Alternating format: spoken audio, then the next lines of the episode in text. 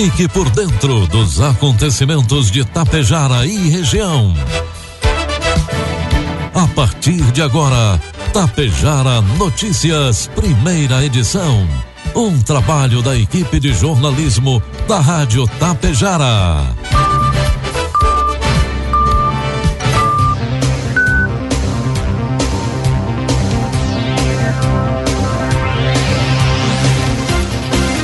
Bom dia, pontualmente sete horas da manhã. Está no ar a partir de agora, aqui pela Rádio Tapejara, a primeira edição do Tapejara Notícias desta terça-feira, 13 de dezembro de 2022. Tempo bom em Tapejara, 19 graus é a temperatura, 67% a umidade relativa do ar. Notícias que são destaques desta edição. Junta Militar e confecção de carteiras de identidade terá recesso em Água Santa. Começou ontem a votação para o concurso de decoração de Natal de Ibiaçá. Três tapejarenses estão internados com Covid-19. Tapejara tem 50 casos ativos. Ônibus escolar com alunos sofre acidente no interior de Sertão. Estas e outras informações a partir de agora na primeira edição do Tapejara Notícias, que tem um oferecimento de Bianchini Empreendimentos e Agro Daniele. Há 30 anos, a Bianchini Empreendimentos vem transformando sonhos em realidade. Sabemos da importância da realização de um sonho na vida das pessoas e é por isso que trabalhamos sempre para você viver bem. A Bianchini Empreendimentos oferece opções de apartamentos, salas comerciais e terrenos para os mais variados estilos e desejos. Esperamos você para conhecer o seu amanhã, que está sendo construído hoje. Você sabe o que são fertilizantes organominerais? São fertilizantes que unem o melhor da matéria orgânica enriquecida com minerais, gerando um produto completo e sustentável para grandes resultados. Conheça a Neorgan, a marca dos fertilizantes organominerais de uma empresa que desde 1990 acredita e investe aqui na região. A Agro Daniele. Neorgan, nutrindo o solo, nutrimos a vida. Produtos agrícolas Preços praticados ontem pela Agro Daniele. Soja, preço final com bônus, cento e reais. Milho, preço final com bônus, oitenta e reais. E trigo PH 78 ou mais, preço final com bônus, oitenta e reais. Os produtores rurais brasileiros deverão ajudar a aquecer o mercado mundial de fertilizantes no decorrer do próximo ano, acredita o analista Jefferson Souza, da Agroinvest Commodities. Para ele, retornar o patamar de 2021 antes da guerra entre Ucrânia e Rússia é algo possível. No ano 2023, o produtor rural brasileiro voltará a comprar com mais força, até mesmo recuperando a demanda que tínhamos lá em 2021, disse Souza. Com base em dados da Associação Nacional da Difusão de Adubos, a ANDA, o especialista acredita que 2022 será responsável por uma queda de 9,3% a 9,8% no quesito importação de fertilizantes pelo Brasil. Isso, contudo, será um recorde isolado. De acordo com Souza, o mercado de importações crescerá na sequência. Em 2023, ela deve se recuperar e em 2024 deve atingir um novo recorde, ao que tudo indica, afirmou ele.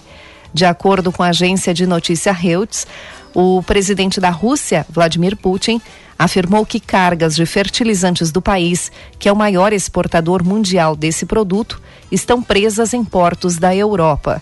Situação que ocorre em meio a discussões para a suspensão de ações contra insumos e produtos agrícolas. Para Jefferson Souza, os impactos desta briga recairá justamente sobre a Rússia, que não consegue arrecadar, e para os europeus, que ficam com acesso dificultado às matérias-primas. Sete horas quatro minutos. Informe Econômico. Dólar comercial cotado a cinco reais e trinta e um centavos para venda. Dólar turismo cinco e cinquenta e quatro e o euro a cinco e cinquenta e nove. Uma nova rodada de pagamentos do Auxílio Brasil e do Vale Gás começou ontem. Os primeiros a receber foram os beneficiários com o número de identificação social de NIS com final 1. Segundo o Ministério da Cidadania, serão, estão sendo pagos mais de 13 bilhões de reais a 21 milhões e 600 mil famílias beneficiadas, com benefício médio de 600 reais. O mesmo grupo também recebeu ontem o Vale Gás, com valor integral do botijão de 112 reais. Para esse benefício, o pagamento atinge 5 milhões 950 mil famílias. Os pagamentos são feitos pela Caixa Federal. Os demais beneficiários recebem até o dia 23 de dezembro. Previsão do tempo. Uma massa de ar mais seco e ameno vai deslocar a frente fria para o sudeste do Brasil nesta terça-feira, fazendo com que o tempo melhore no Rio Grande do Sul. Contudo, no começo do dia, em pontos do norte e do nordeste gaúcho, ainda apresentam alguma nebulosidade, segundo a Metsul. Todas as regiões do estado terão presença de sol nesta terça-feira. Na Serra, segue a chance de chuva muito isolada. Com ar mais ameno, o dia começou agradável na maior parte dos locais. No oeste e no noroeste é que segue o calor, mas com máximas muito menos elevadas. Vamos às imagens do satélite que mostram Tapejara neste momento. Teremos um dia de tempo bom Neste momento, 20 graus e a temperatura hoje à tarde deve chegar aos 25. Amanhã, segundo o satélite, teremos novamente tempo bom, mínima de 14 ao amanhecer e 27 à tarde. E pelo menos 20 mil gaúchos só na área de atuação da RGE estão sem energia elétrica em decorrência de um temporal que atingiu diversas regiões do Rio Grande do Sul ontem. Entre o final da tarde e as 23 horas e 30 minutos, o número chegava a 30 mil. Conforme a concessionária, os municípios atingidos estão principalmente a regi região metropolitana, Vale do Rio Pardo e Vale do Taquari. Na área de atendimento da CE Equatorial, também há registros de falta de energia. A concessionária não divulgou o número de clientes afetados, mas informou que as áreas mais afetadas foram a região metropolitana, central e sul do estado. As equipes trabalharam durante a noite para resolver problemas. Em Soledade, aqui na região, a chuva e as fortes rajadas de vento que alcançaram o município por volta das 18 horas causaram destelhamentos e arrancaram árvores. A unidade de saúde do bairro Piranga e a escola Anselme Primaz tiveram o telhado arrancado. No centro de Soledade, um automóvel foi atingido por uma árvore e o Corpo de Bombeiros precisou auxiliar na remoção dos galhos ninguém se feriu. Na Praça Central de Soledade, a, a decoração de Natal foi toda danificada. Destaques de Itapejara e região. Agora 7 horas 7 minutos e meio, 20 graus é a temperatura. A Secretaria de Saúde de Tapejara divulgou o novo boletim de coronavírus aqui em Tapejara, com dados coletados até as 16 horas de ontem. Tapejara possui neste momento 50 pessoas ativas com coronavírus. Suspeitos nenhum, mas estes 50 estão em isolamento. Três tapejarenses estão internados no Hospital Santo Antônio. E segue a vacinação contra o coronavírus em Tapejar. A partir de hoje até sexta-feira, serão aplicadas a primeira dose para pessoas de 12 anos ou mais. A segunda dose para pessoas que receberam a primeira dose da Pfizer, Coronavac ou AstraZeneca, conforme o intervalo vacinal da caderneta. O primeiro reforço para pessoas que receberam a dose única da Janssen até o dia 19 de agosto. A terceira dose para pessoas que receberam a segunda dose das vacinas Pfizer, Coronavac e AstraZeneca, conforme o intervalo vacinal da caderneta, e a quarta dose, ou chamado de segundo reforço, para pessoas com mais de 18 anos que receberam a terceira dose da Pfizer, Coronavac ou AstraZeneca, ou o primeiro reforço da Janssen há mais de quatro meses. Lembrando que a vacinação em Tapejara acontece das 7h30 às 11 horas e das 13 às 16 horas. Atenção, gestantes, puérperas e adolescentes somente serão vacinadas na sexta-feira. E segue a programação de Natal aqui em Tapejara. No próximo domingo, dia 18, o comércio estará aberto até das 18 até as 22 horas no domingo, das 6 às 10 da noite. Às 14 horas, na Praça Central Silvio Guini, haverá brinquedos infláveis para as crianças. Às 17 horas, show com Chico, trio acústico. Às 21h30, show com Valdir Cerezoli Banda. Às 22h30, show com Swing Maroto. E começou ontem a votação para o concurso de decoração de Natal em Ibiaçá. Desde ontem estão no ar as fotos dos participantes das três categorias que concorrem aos prêmios deste ano. As fotos estão somente na página do Facebook da Prefeitura de Ibiaçá. E o vencedor de cada categoria será o participante com o maior número de curtidas. As decorações foram divididas nas seguintes categorias: comércio, residência e espaços públicos.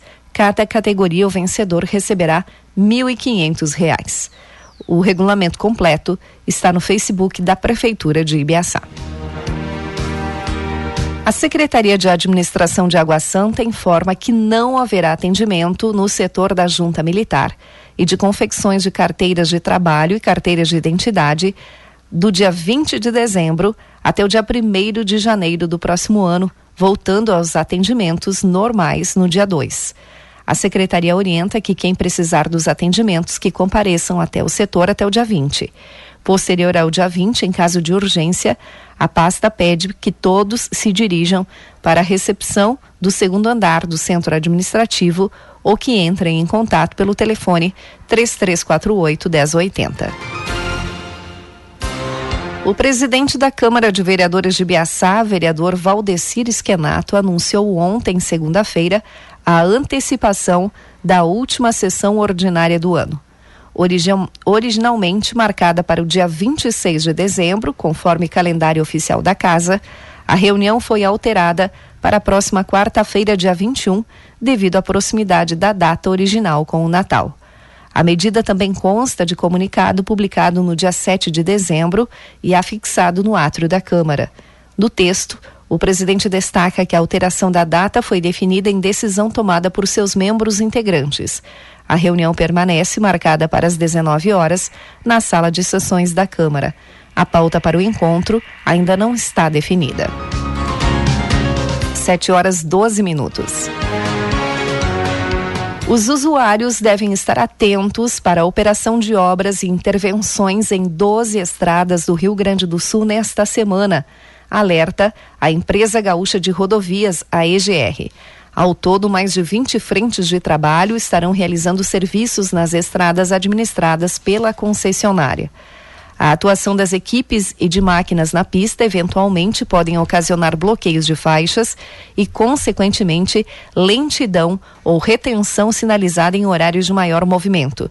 Os condutores que trafegarem pelos segmentos devem respeitar a sinalização e os limites de velocidade.